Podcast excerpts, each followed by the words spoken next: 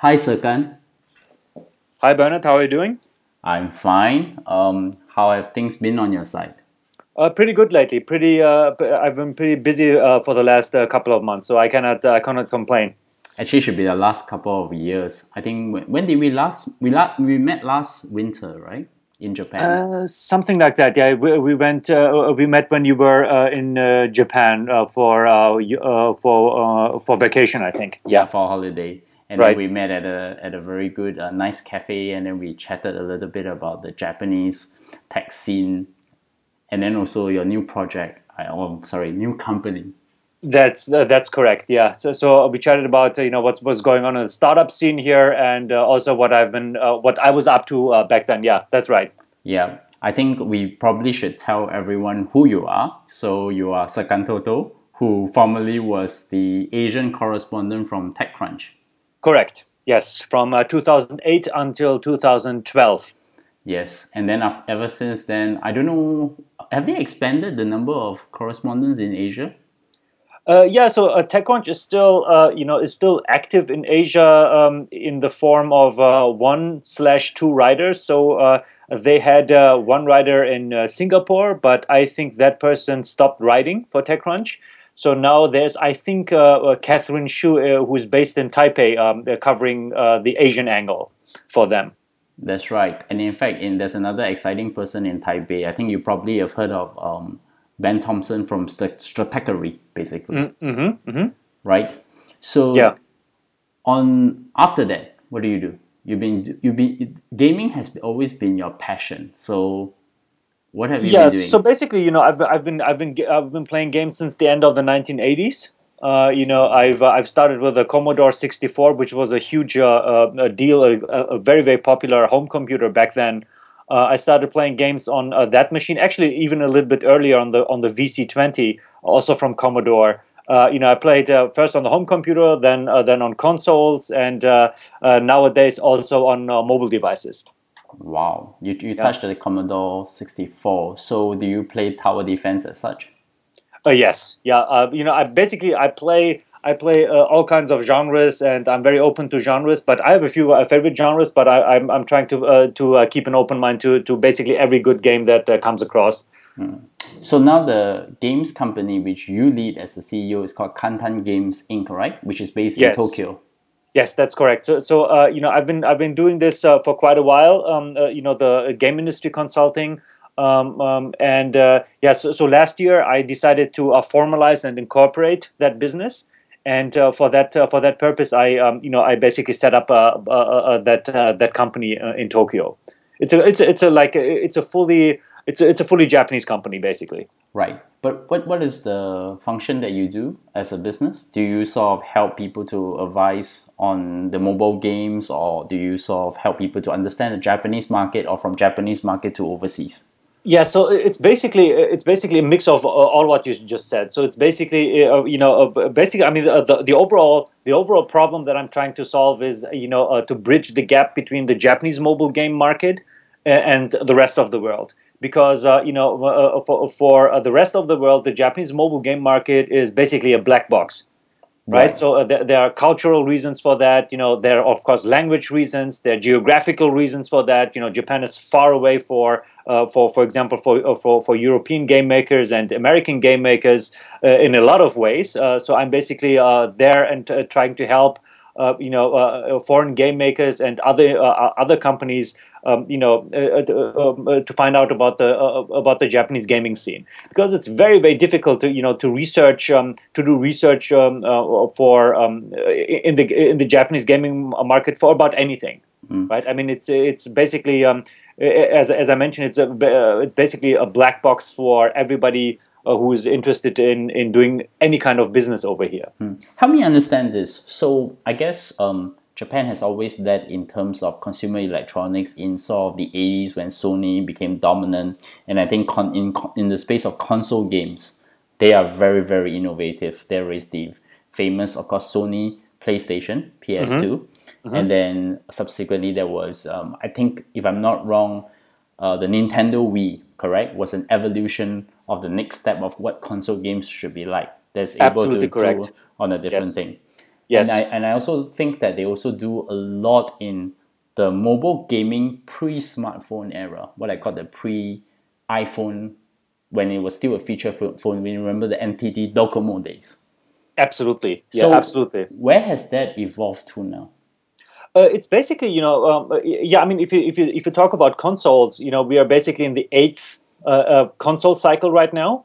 Uh, so a lot of a lot of people are saying, you know, well, uh, this might be the last, and that the next console cycle, the ninth console cycle, will be uh, something like cloud gaming or uh, you know, or, or any kind of or a, a special kind of um, gaming that's not connected to physical media and that's not connected to consoles anymore, but it's some something else um, uh, on the, on the if you look at on the mobile on the mobile side of things right now, I would say that uh, Japan because Japan pioneered mobile gaming. I would say that um, this is just my a personal way of, of looking at things. Uh, things that we are in the fourth um, uh, cycle. So the first cycle on the Japanese market was when everybody here or you know started playing games on their feature phones. Um, uh, which were relatively simple uh, Flash Lite based games yeah, so Flash Lite is uh, is is you know uh, is a technology from um, uh, from Adobe that has never been adopted anywhere else. So only Jap- Japanese feature phones had them, um, had that, had that uh, kind of technology incorporated. Um, uh, so so that was the, the the first cycle. The second cycle was um, Japanese uh, feature phone games that were social, and this was pioneered around 2007 by DeNA and by Gree. The third cycle was Japanese um, mobile social games on smartphone browsers. And the fourth cycle um, is, uh, I think, that uh, where we are right now um, on a global scale, not only in Japan but everywhere else, uh, uh, uh, mobile games and social games on as uh, smartphone native apps. And Oh. this is where we're at right now. Right, but if you intersect that four cycles with the global cycle, right? Um, what are the clear differences? Is it mainly in the content because Japanese games tend to be very innovative, tends to be very very um, have a very different twist to the way how the um, how the uh, gamer actually interacts with the content. That's one of the things I yeah. see. Yeah. so I completely agree. So I completely agree. So I would say that uh, if you look at, on it uh, at it on a, on a global scale, uh, I think that uh, uh, globally uh, it's perhaps the uh, uh, the second cycle, right? So the first cycle was uh, you know uh, feature phones. You know the feature the, the big difference between feature phones in Japan and the rest of the world was or is uh, that uh, Japanese feature phones were, were very very uh, sophisticated right? Uh, so, so they were completely different from the so-called feature phones that uh, uh, that people in the in the West, in Europe or in America are used to, and this also explains some some uh, some uh, you know a lot of, of what you just said. You know, when you have very very simple feature phones that are twenty dollars or twenty euros or something like that, you know, you cannot really do innovative, uh, very uh, games with uh, with uh, with uh, with a certain twist, as you mentioned, uh, because of the high technical limitations right? So, uh, so uh, that's why I think that on a global scale, if you look at uh, you know games on mobile devices on phones, um, you know you look at uh, you look at v- super simple. Uh, of games like Snake, for example, which That's everybody uh, used to play, right? Or these very, Yeah. very simple Pac-Man clones and something like that. And I think that you know uh, uh, the global market basically went from that cycle directly to native apps. Whereas uh, you know because of the how how advanced the feature phone hardware was in Japan, the mobile game makers over here they had more time to um, to play around with uh, with in, uh, with innovation in games because uh, uh, the hardware was just so much more sophisticated, and that, that's why we had more cycles in Japan than uh, uh, in the rest of the mobile gaming world. So I guess from the feature phone evolving to the iPhone when the iPhone first came out in 2007 and then subsequently Android phones and etc. Mm-hmm. What has changed? Is it more towards the games are more developed on American platforms? I mean even Xbox for example? Or Uh, are they right. are, are they always are they always considered off Japan off the list of games developed on only on Japan Japanese consoles, Japanese phones, featured phones and yeah i mean until the until the uh, um, until the xbox came out Mm. i mean you know if you look at console games uh, uh, it was completely dominated by japanese companies. That's right. right? It was uh, sega uh, nintendo and uh, sony. Before that you know even companies like nec and panasonic also you know uh, you know they, they tried entering entering the market but it was essentially all all J- Japanese. Um, you know, apart from very few, um, uh, you know, very early companies like uh, Atari, for example. Right? That's right.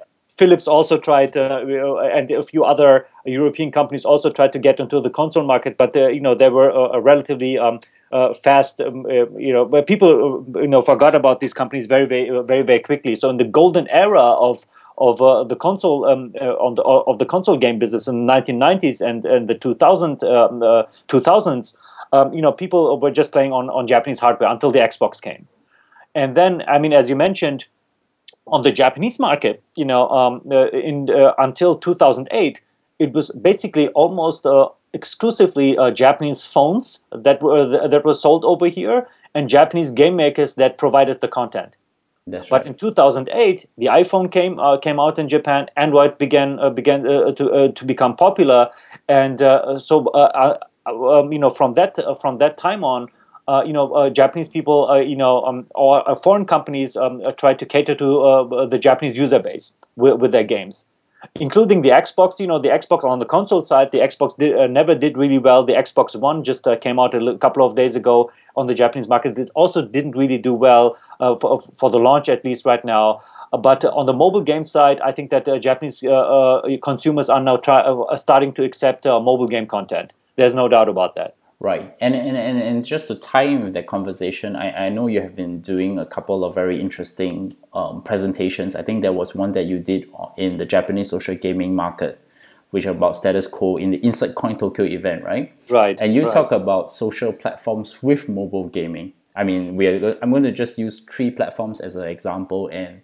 probably you can enlighten me more on that. Sure. One is Line, which is the mm-hmm. messenger app, and I think you and I always um, can think about people exchanging stickers, but I'm sure they do more. They do e-commerce now. They do right. a lot of things on that. The other one was Mixi, which was kind of a very popular social network that got almost slaughtered by Facebook in the years also around the same time, 2008, 2009.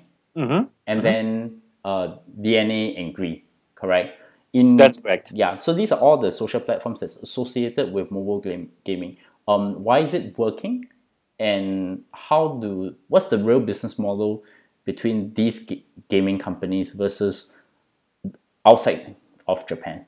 Right, right. Uh, so, so basically, I mean, if you look at, uh, at all four of these companies uh, as as platform providers, what the, what these what these companies are, are, doing is that they're essentially between uh, the user and uh, the game makers right? So this is basically the, the, the positioning. They're kind of like a middleman, uh, uh, uh, kind of like a mid-layer distribution, um, a mid-layer distribution player in in, in when it comes when it comes to um, when it comes to the, when it comes to mobile games. Um, so uh, in the case of Line, for example, it's a very, very popular chat application. They have over 55 million um, downloads in Japan alone. So basically almost everybody who owns a smartphone in Japan nowadays has a Line installed on their phones. Um, and uh, what they do is th- that they are, uh, that they are saying, hey, you know, hey, look, we are a communications um, application, so we are a chat app, but we also uh, function as a distribution platform for for games. Uh, so uh, Line right now has roughly uh, 50 games that are using the social graph that Line is providing, and they are u- and more more perhaps even more importantly, they are solving the discovery problem for for the game makers and the uh, the, the discoveries uh, problem is is something that uh, all of these all of these platforms that you are uh, that you have mentioned uh, are trying to solve for uh, game makers on the Japanese market, and Line is one of them. so Line is basically pushing every new game that is coming out on its platform in more or more or less subtle ways to their users to make sure that the game gets enough downloads and enough attention what right. the game makers are doing for all of these uh, for all of these uh, for line but for also for all of these uh, uh, other platforms that you mentioned that they are giving away a certain portion of the revenue in exchange for that uh, uh, kind of marketing help and distribution help. So the platforms is actually a customer acquisition channel basically. Yes. Yes for you know for the third party game developers that's uh, uh, uh, that's absolutely the case because in the native app world you know you can also put your game directly um, into the app store or on google play mm. Right? But uh, you know, uh, uh, a lot of game developers are okay with uh, double taxation, especially on the Line platform because it has so many users and it's winning at the moment. Uh, that they essentially, uh, you know, view the double tax that they have to pay to Google because you also have to pay, of course, revenue share to Google and to, to Apple. Right. so you know, the double taxation is basically their marketing cost. Right. So actually, they pay double the cost, but I think in in in in Japan you have cases like that. I, I don't know whether in other parts of the world they actually do that because I think the app discovery problem is actually very uh very large, very big. It's a very it's big huge, problem, huge yes. problem now for yes. a lot of app developers, right? Getting the, the discovery phase. So I suppose that Line would have services that would be able to help a new gaming app to market because the cost of acquisition is, is a very big cost for any game developer. That's correct. I mean, it's it's uh, you know especially in uh, highly lucrative gaming markets like Japan, you know, where you have an average revenue per paying user uh, uh that is sixty dollars, seventy dollars per month. So insane amounts, especially when you uh, when you compare to to uh, when you compare to to other markets uh, there's a lot of competition, right? So there's a, a, roughly 450 mobile game companies that are located in Japan, and I'm not talking about individuals, but real, you know, incorporated entities that uh, that are active in mobile games in Japan, and they're all pushing out content on a daily basis, right? Wow. So um, if you uh, so if you score a distribution deal uh, with Line, they solve uh, they solve a big problem for you. It doesn't mean you know that every game that uh, Line is uh, Line is releasing um, you know uh, is far from it actually uh, is becoming a super hit, but uh, the uh, but it's almost guaranteed uh, that you get millions of downloads, quote unquote, automatically because Line has such a big distribution, not only in Japan, by the way, but but also worldwide. So it's uh, it's still, I would say, in late, uh, so now we have September 2014. Line is still a very very attractive platform for for for game makers, definitely. Mm. So does that mean when if I have a Angry Birds equivalent in say somewhere in the West or in the US equivalent, and I go to, in order for me to access the Japanese market, it's best that I just directly go through Line? Yes, so uh, uh and that's what a lot of game makers are, are, trying, right? So they, they look at the Japanese market, they look at the CPI prices, the cost per install prices here, uh, at the user acquisition at the user acquisition prices. It's a completely different market from America and from uh, from Europe. Um, and you know uh, uh the, the way uh, the market works completely different. The prices are different. The, the, tools are different. The channels are different. Everything is different. So when you when you have a deal with such a powerful publisher with such a powerful distribution platform, it saves you a lot of headache. Mm. So the cost is it uh, uh, much more pricier just to go through with Line, given that it's such a dominant platform, or are there uh, other platforms that we can work with, say DeNA or? Gree? Yeah, so so in the case of DeNA and Gree, you know, which you also just mentioned, uh, uh, uh, the, their problem is that on the native app side, their market power is much much much smaller than than it was in in um, in the feature phone era and right. this is also why both companies uh, you know have lost a lot of value over the last uh, two to three years because you know to make it short uh, they were disrupted by apple and google. Right. But i guess for there was a very interesting uh, case study i read recently from your blog about a company called a game called monster strike right? That mm-hmm. was able to resuscitate mixi's declining fortunes. That's correct. Yeah. yes. So, so what's the so story about actually uh, yeah, so so basically, I mean, it's it's it's, uh, it's what you just said. I mean, uh, that Mixi. Uh, uh, I think you can use the word sla- uh, got slaughtered by by Facebook um, in Japan over the last over the last couple of years. So Mixi is, you know, Japan's big homegrown social network, uh, that used to be um, uh, very very powerful. It, it, it's a listed company and uh, and uh, uh, and you know it acquired millions of millions of people until until Facebook really got serious about the Japanese market and then started you know again you have to say it crushing them. Um, but what Mixi did is that they started diversifying. So Mixi started, you know, um, uh, started different things like a photo sharing service and you know um, a, a, couple of other uh, services that are some, uh, that were in, in, some cases totally disconnected from their core um, or from or from their core value proposition as a social company. But then uh, they started the game unit, and their first game, which they did, the great game called Monster Strike. It's an action RPG kind of uh, uh, kind of mobile game.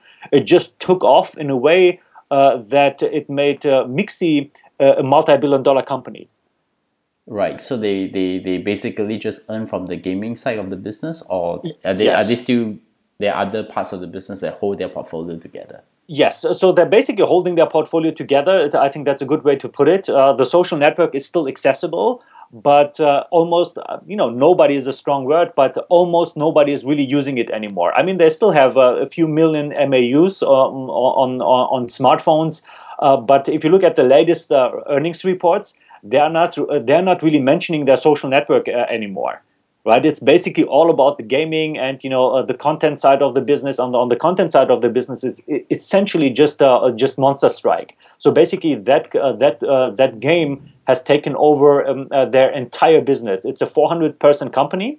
You know uh, they- they're doing many things uh, but uh, the game is so dominant in making revenue for them that uh, uh, that uh, you know Mixi is now basically known as the Monster Strike company, and you know it's a free to play game, and a free to play game is basically uh, uh, you know nowadays on smartphones you, you, you can call games um, uh, uh, uh, uh, uh, almost like software as a service, right? I mean th- these are games as a service because they're adding content. You have uh, adding content, new uh, new levels, new monsters. In the case of Monster Strike, there's ongoing customer support, ongoing PR um, you know event events that are you know being conducted inside the game etc etc um, so um, uh, so it's actually a service that um, a service that uh, needs to be uh, needs to be maintained over time. And this is what Mixi is doing with Monster Strike right now because uh, you know it, it's the golden egg uh, that uh, that this company which was almost um, almost exploding or imploding ha- has found in in November last year.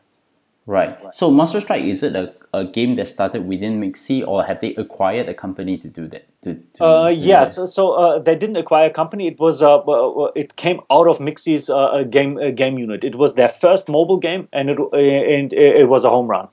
Wow, that, that is quite difficult It's to do unbelievable. Yeah, yeah. on on that. So I guess we talk a lot about social platforms with mobile gaming, and that seems to be dominant. So does it mean that the console gaming space is now under threat because the tablets and the smartphones are taking away? I, I guess the the the specs, the technical specifications of all these hardware for tablets and the smartphones are going to get better, right? Will they ev- eventually get into the console gaming space? That will also put Nintendo, Sony PS4, and Xbox under threat, right? Right. So do you see that this is going to happen? Will the console games still have a place in the market or not? Yeah, so, so that's basically uh, the the one billion dollar question that everybody's asking, right? So I mean, as I mentioned earlier, you know, some people think that this uh, cycle uh, of the video game uh, of the video game history that we are in right now may be the last. And uh, I think, I, I personally think, if it's not the last, it's certainly uh, the penultimate one, right? I mean, there's maybe another one after that, maybe, but then uh, that's really it. I think that uh, I think that gaming, in my personal opinion, I think that uh, you know console gaming, if you uh, can actually call it that uh, by then, will move into the cloud. That's my personal opinion, right? So, um, uh, so if you look at uh, if you look at Sony, for example, you know they are uh, selling in the United States. They are selling Bravia TVs that already have uh, PlayStation uh, compatibility. You don't even need to have a PlayStation anymore because it's built into your into your uh, TV set right? Right. So it's, it's basically you know uh, they they are streaming uh, PlayStation Three games and you know all of these other uh, PlayStation content directly to your television, and you o- you only need a controller. I think you know uh, uh, uh, that kind of uh, that kind of um, uh, that kind of uh, you know console games uh, will will be dominant in the future.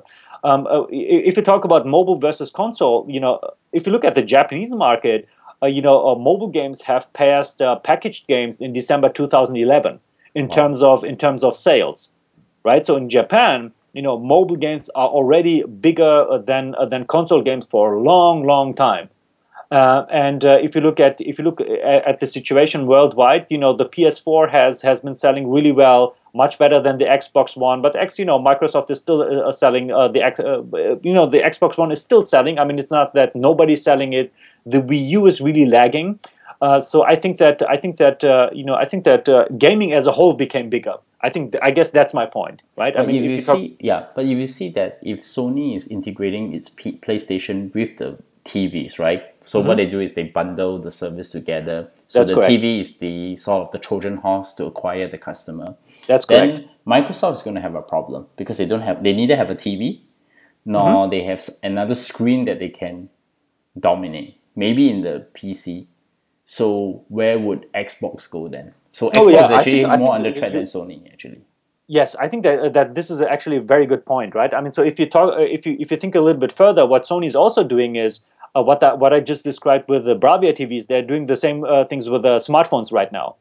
So what they are uh, uh, what they're enabling you to do is, you know, you just uh, um, you know you have a, a PlayStation 4 controller, and what you can do is um, uh, with the, with one of the Sony uh, Android phones right now, you just stick uh, there's a, a you know small piece of hardware, and you just stick your smartphone on that small piece of hardware, and then they stream uh, PlayStation content on your smartphone, right? And you can play it actually with the uh, with the with a PlayStation controller right? And Sony has has the big advantage of being everything, right? So they're doing uh, consoles, they're doing tablets, they're doing phones, and they're doing TVs, right? So uh, Xbox is uh, is not is uh, you know Microsoft is not able to to um, to cover all of these areas, and Nintendo. Uh, is uh, basically left a little bit quote unquote left behind uh, with uh, with uh, uh, no tablets, no TVs, and no phones they're just doing consoles right? So this is i think uh, you know from from a hardware slash software um, uh, uh, perspective uh, this is the big difference between uh, uh, these uh, these companies. And i would agree that sony has uh, has uh, an edge there because they can uh, they can uh, do- dominate all of these all of these screens. So you might be able to see a resurgence of Sony at some uh, yes, yeah, yeah. I think that I think that you know if you look if you look at if you look at the, the PlayStation Four right now, uh, it's uh, you you cannot put it any other way. For the for the current cycle, um, Sony at the moment, September 2014, they are clearly winning. Oh, wow. Yeah, yeah. So so so so there is a there is a possibility because if you look at the um, I was looking at the public report uh public because Sony is a public company the consumer electronics I think overall I think because they bundle up all the other consumer electronics it is still bleeding so I think the question now is they they need the if they, because they don't differentiate the different line items so I guess PS4 is still increasing but it could be uh, just been taken off, off by the rest of the other uh, consumer electronics pieces right, that they have. Right. Yeah, I think that you know uh, for uh, for the video games uh, uh, for the video games unit, uh, I think that Sony is doing well. Okay, so they're profitable from from from your point of from your perspective. Yeah, and and one point is that you know the PS4 is actually not uh, from a hardware perspective. This is now really specific, but uh, you know the PS3 was really uh, difficult to produce and uh, expensive to produce because they had a new um, a processor um, uh, prepared for that for that console back then in 2006. Uh, but for this PlayStation uh, 4. Um, I think that the hardware architecture that they used um, is much much easier to produce and much cheaper to produce. Uh, so you know the, the console is uh, full of full of the latest tech, uh, full of uh, uh, the latest tech that you can use in, in gaming, and it's still relatively cheap at uh, roughly 400 US dollars. Right. And this is why they're selling a lot of them. I see. So so so what you could see is that the PS5 or 6 down the line would be integrated with the TV, integrated with a tablet, integrated with a phone. Basically. Yes, so so I'm I'm a little bit skeptical if there's actually a hardware box, right? I'm a, I'm actually a little bit skeptical if there's something you know that you can touch uh, and that's a dedicated piece of hardware that you can uh, that you can call a PS5. Um, it could uh, be, but you know I think that there's definitely not going to be a PS6 uh, six anymore. Yep. So I'm gonna sort of change a little bit, but I want to evolve the question a little bit. I understand that you, I'm, I'm sure you're observing global gaming gaming trends as well. Mhm. So you see um, Rovio, you see King, Right. Which Sure. well, okay, Rovio is well known for Angry Birds, and King is very well known for Candy Crush. Mm-hmm. Um, they both made one top hits. In fact, the same with Zynga. Well, which is a much earlier when even Zynga is considered old now with their Yes. famous Farmville. Um, they're all very successful gaming companies, but the, they always have problems after they make one top hit and then they go public. So, so this gives the analogy of um, gaming companies behaving like movie studios, basically, where you need to have one hit after the other, the other, and the other. Right. What, what's your perspective on that? Yeah, I think that uh, I think that uh, you know uh, the, the hit-driven uh, hit-driven nature of, of the mobile game business is uh, you know something that you know everybody uh, you know in, in our industry has been has been talking about for the last few years actually. After you know the, you figured out that it's actually a problem uh, to produce uh, to mass produce hits, right? And I think that apart from very very few companies, uh, I think that uh, nobody really has a cookbook for producing hits EA, Electronic Arts. Uh, yeah, I mean, if you look at EA, uh, you know, if you look at EA, I mean, they famously have uh, roughly 1,000 mobile games out That's right. there. Yeah. Uh, it's it's a huge company, and you know, uh, you know, uh, you know, I'm a big fan of the company of uh, many of their uh, of their games and brands, etc., etc. But if you look at how many hits they actually produce, right? I mean, you can. I think that uh, one one hand is enough to count them. That's right. I think the basically it's the top 20 games that made up 80% of the revenue. in, Japan, it's actually a little bit more extreme. But uh, I mean, globally, I think that uh, this is a problem. And you know, for e- companies like EA, uh, you know, even though they are so big, they have such a high, you know, legacy, you know, high high branding power. There's so many smart people, so many great engineers, designers, and all of these things. But on mobile, even again, even though if uh, uh, they pushed out one, over, one, it's actually over 1,000 pieces of content over the last few years on uh, for phones and tablets. Uh, I think that again, you know, the number of hits is very very low. Right. Yeah. And and the problem is it because they are they they are doing because I think they have the legacy of the PC games. And then when they try to transcribe the same portfolio games into the handsets where you have the touchscreen games, it just Right. becomes a it, it wasn't it doesn't fit the way how people use it. Uh, yes, so I think that's uh, th- that's one uh, part of uh, of the challenge that uh, EA is uh, looking at. But they also have, you know, they also have uh, teams that are working on mobile only games, Oh. right? So basically from scratch, uh, that only uh, focus on uh, on on uh, on the mobile on the mobile uh, on the mobile gaming side, you know, with touchscreen controls, with much smaller screens, and you know, with a, a, a smaller a smaller um, uh, uh, gameplay time and all of these things. Yeah, actually, a lot of a lot of the video, uh, traditional video game uh, video game companies, uh, actually all of them, uh, basically have teams that are now um, have um, that are- that are now focusing on mobile only, and uh, Electronic Arts is just one of them. If you look into Asia, other than Japan, which companies are you really bullish on? I mean, in terms of gaming companies, I mean, is there any com- Chinese gaming companies that you know that you are looking out at, and or Uh, yeah, so so in Korean. China, you know, yeah, I think that in China, uh, you know, it, it's uh, there's a lot of uh, you know, uh, there's a lot of Me Too products. You know, it's, it's a very MMO RPG heavy uh, uh, heavy uh, country. Uh, it's- uh, PC gaming is still very very big there. I think that mobile is uh, is on the rise, but it's not up. Uh, it's not there yet. I think that console games uh, over there will probably never really take off in the mainstream, at least. Um, and uh, in terms of uh, great companies, a very good question, but I can't, you know, I can't really quote uh, or I can I cannot really give you um, uh, names uh, where I think that you know, wow, this is a great Chinese company that does great games with innovative gameplay, uh, you know, with concepts that nobody has has ever thought of. Not really. but European you have right? Like I think what was the company you we talked about in our last meeting in Tokyo? Uh, Supercell, you mean? Yes, correct. Yeah, so so Europe, yeah, I mean Europe has uh, has actually quite a few uh, uh, has actually quite a few mobile game companies that are doing outstanding work, and you know Supercell is one of them. Uh, you know um, they're from Finland. Um, you know Finland is a big hub for mobile games because uh, one part is that the government over there is uh, you know is helping uh, the mobile game uh, game industry. Uh, uh, uh, um, you know, uh, uh, to start off and you know to rise, and they succeeded after you know Nokia went down. Um, you know, so Supercell as well. Rovio, the Angry Birds company, is also from Finland. Uh, there are a couple of Swedish companies that uh, that are doing mobile. A couple of companies from England are doing great games, and also from America, of course. Right. Yeah. Well, I guess the the last thing so I wanted to sort of get your sense. I think we had that conversation as well. I mean, in a couple in a few in a few years ago, we talked about Rakuten. Um, We talk about Gree. We t- of course um, one company. I think you and I uh, collectively agree that has been very successful is SoftBank. Yes. Yeah, I think SoftBank has started some robotics yes. is, is, is, is this the final dawn for Japanese robotics? Because I know Google has gone in to buy out some of the robotics company in Japan recently. Right, right. Yeah, I think they bought uh, one uh, one company that that was at least made or you know co-founded or something like that from a Japanese guy. Yeah, that's right. Uh, yeah, yeah. So, so I think that for SoftBank, uh, you know, the uh, the vision is a little bit different than than for Google because uh, SoftBank wants to get into the households. that's right. Right? It's it's the first big company that says, look, we are going to uh, we are going to at least we're going to try to put a robot into every household out there. So they're trying. uh, They're they're starting with uh, you know with Japan in uh, February 2015.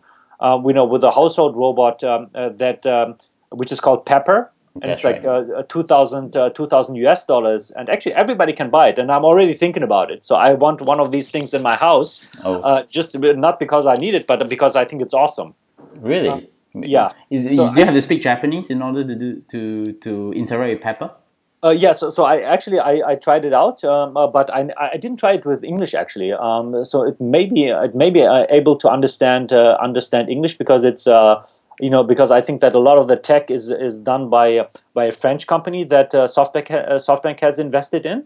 Mm. Uh, I'm, I haven't tried it in English, but I think it's Japanese only for now because uh, the the thing also un- uh, supposedly understands jokes and tells you jokes and stuff like that. Really? yeah. So um, I, I just want to have like the thing as just an accessory, basically, because I don't think it's very very smart at this point, at least. But yeah, it's also been announced for the American market. Oh, by the way. Right. Yeah. So between yeah. Pepper and Google Glass, which one will you pick? Oh, I would pay. Uh, I would. Uh, I would uh, pick Pepper. I'm not really interested in Glass, so I don't know. wow, that that, that that that that that means a lot actually on on that. But do you do you think that um this time round Japan will produce something like? I mean, you think that do you think that SoftBank will be that global company that bears the Japanese flag? I mean, th- I mean they have done a lot more than just the robot. They did the um, the acquisition. I think they own is it T-Mobile? Uh, yeah, no, Sprint. No, they own Sprint, and now they're trying to acquire yeah. T-Mobile, and right. they are trying to introduce. They're trying to disrupt the broadband market in That's correct. the US. So, and I think they have done the most disruptive thing was to bring Apple. I think some it was part. It was because they had Apple uh, mm-hmm. mm-hmm. products. Mm-hmm. That's why they became so successful, taking out NTT Docomo. So absolutely correct. Yeah. So so, so soft, yeah. Yeah, so, so SoftBank in the last few years in Japan, I mean, they did a tremendous job. I mean, uh, just look at their share price, right? I mean, then uh, that gives you a good idea of how well they did. They basically disrupted, uh, you know, disrupted the the um, uh, local uh, phone market over here a couple of years ago by uh, introducing totally new prices. I mean, they were basically price breakers, right? So that that was the first thing. The second thing was what you said. you know, the introduction of the iPhone when nobody in Japan believed in the success of a foreign handset maker. Um, in Japan because it, it never you know uh, because back then in, uh, uh, in early to, until early 2008 if you looked at uh, handsets in Japan they were all made by Japanese makers. That's right. Right? So there was no Samsung no uh, no LG no um, Huawei and all of these companies. Nobody right? It was completely dominated by, by Japanese um, uh, by Japanese handset makers. So so SoftBank basically basically broke that kind of broke that kind of um, uh, situation. And I think that they're trying to replicate a lot of these things uh, in the U.S. and in other markets right now. Yeah, so so I think that SoftBank should be should be included in, in the list of uh, um, you know Japanese companies that could make uh, that could uh, you know cause a little bit of a splash outside Japan. And I think that I personally think that you know companies like Sony also, also may have still you know life in them. And uh, if you look at you know if you look at the recent um, if you look at the recent situation at uh, Panasonic, Hitachi, um, and uh, Sony and all of these old big electronics companies. I mean, it's still not you know it's still not uh, uh, a great situation for them, but uh, they're starting to bounce back. I think. Right, and the other company that kind of get closer to the range is Rakuten. Mm-hmm. But do you think that their acquisitions make sense? I know they, they acquired a two hundred million dollar video platform, which is Viki in Singapore. Right. They, they, they, they started the Eleven acquisition for us in our my market. Mm-hmm. But have you do you think that all the acquisitions make sense so far? Uh, I mean, uh, they don't make sense for me. Right. But I mean, I, am uh, maybe uh, maybe they have a big master plan in, in the back of their minds. But uh, if if I look at you know if I look at uh, the acquisitions in Europe, for example, in Germany where I come from, right? I mean, they made a couple of acquisitions with which I would call weird uh, so they have, uh, you know, uh, Play.com in the UK. They uh, they bought uh, they bought I think one or two German companies. they they have a, a, stake or no, they bought a, a, video distribution platform in Spain. They bought Viber. They bought, as you mentioned, Viki in Singapore. they have Buy.com. You know, just today they um, they confirmed that they are that they have bought um, you know Ebates in, in the United States for That's a billion right. US dollars and all of these uh, so uh, uh, you know all of these deals together i'm not really sure exactly what uh, what uh, you know what uh, what the what the big master plan is. But i think that if you look at some of the deals that have made in the, over the last few years for example their you know the entry into china it failed. Their entry into the US until now with Buy.com is a total failure. They bought a Price Minister in France, which is the uh, uh, you know a, a big local e-commerce site over there. I haven't heard anything about Price Minister after the, after the acquisition. Actually, um, it was a, I think it was a quarter billion US dollars. It was a pretty large acquisition. Um, and uh, I'm a little bit fearful that you know their their international strategy of you know just buying up companies. Um, uh, you know, uh, Kobo is another example, right? I mean, even in Japan, uh, you know, um, uh, uh, Kobo is not really doing well. Kindle's totally crushing them. Um, and I think I'm a little bit fearful that uh, that this uh, strategy is not working. But uh, again, maybe they have uh, some big master plan that they're not sharing with everybody. Right. I think they also face a lot of stiff competition in the Southeast Asia market. So Rakuten is actually highly used in the Southeast Asia market as well. But they are fighting against Qoo10, you know, Ali, um, Taobao. Mm-hmm. So it's, it's, it's like a three-way race now for, mm-hmm. for these e-commerce companies in, in, in the Southeast Asia company. Uh, do, so do you think that you know uh, Rakuten has a chance in you know making uh, making some kind of splash in you know Singapore, Malaysia, Indonesia, these countries where they're all I mean these are all uh, you know territories where they're actually trying. They they they are actually okay in these territories. Like as I said, it's now like a three man's race It's between mm-hmm. Rakuten and Qoo10 mm-hmm. and a Taobao. And if there is a fourth player, there's Rocket Internet, uh, Lazada, right slash Zalora, and and basically these are the, I mean the best way to actually I, I the, the way I looked at them is usually look at their ad spend, basically. Right. And they're very aggressive in terms of customer acquisition. But the problem that I kind of notice in all of them at the moment is that the, in the e-commerce space somehow there is no customer loyalty. Mm. And because mm. of that, it's actually very hard. I mean, it's going to be it's going to end up four will go down to two, and the question I is see. which two is going to stand basically. I see. I see. Okay. Yeah. I mean, from from a Japanese perspective, I mean, I can I can share that, that you know I th- I personally think that uh, they should be a little bit careful about their home market, right? So because Amazon in Japan is very very strong, they're also very very aggressive.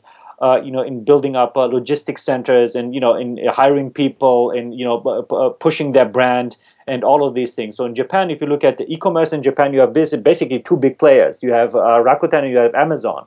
So Rakuten is still, you know, the biggest e-commerce company in Japan for sure, but Amazon uh, Amazon is uh, catching up very very quickly. So these guys are doing uh, you know, almost unnoticed, I think, outside Japan. But Amazon is doing a great job in Japan. Right, and and, and so Rakuten may be may may, may get um, sort of their stronghold being attacked from the outside. Yes, yes, and you know there, there's a certain tendency there, right? I mean, you know, I think that the, you know the, the Japanese web is over the last uh, four, four, five, six years, it, you know, it's getting more and more American right? right? So, so on the social network side, you know, Mixi has been crushed by uh, by Facebook, right? So, um, you know, people are using Twitter, which is of course also an American service, right? And uh, you know, Japan until 2008, 2009, you know, handset makers, uh, the whole the whole global, uh, the whole mobile ecosystem, hardware, software, everything, content that comes with it, has been completely Japanese. If you look at it right now, it's uh, you know, uh, Apple and Google totally dominate right? So they totally dominate uh, uh, uh, distribution, marketing, and all of these things, and the operating systems, of course. Uh, they are now uh, handset makers from all over the world uh, active on the Japanese market. You know, they crushed a, a, lot of the a lot of the local handset makers.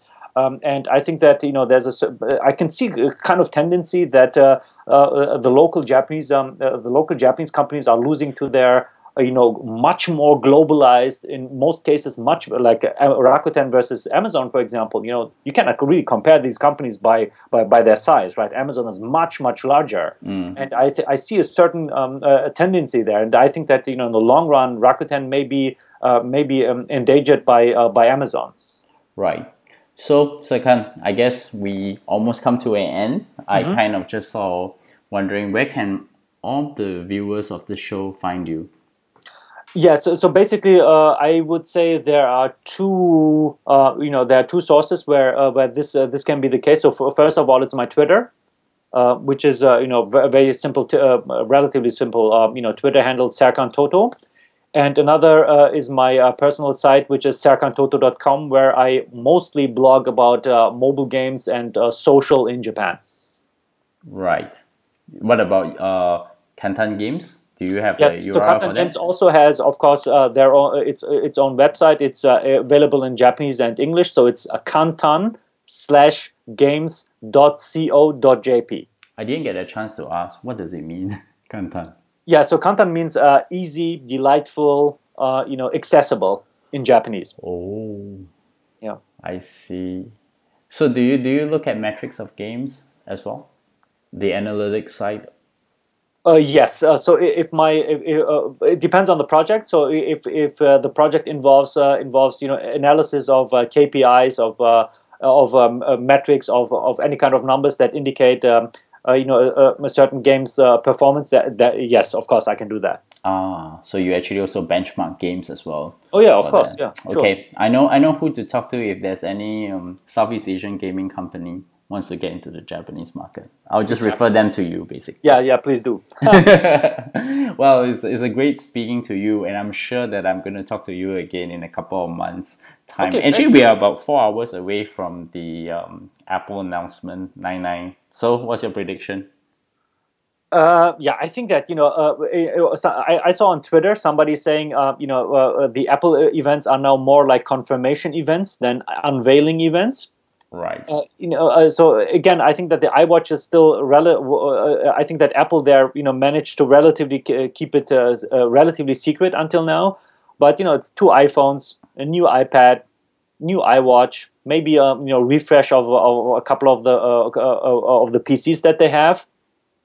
You know, the uh, uh, iOS eight, I think will will always uh, will also be uh, will also be discussed, of course, at uh, at the event.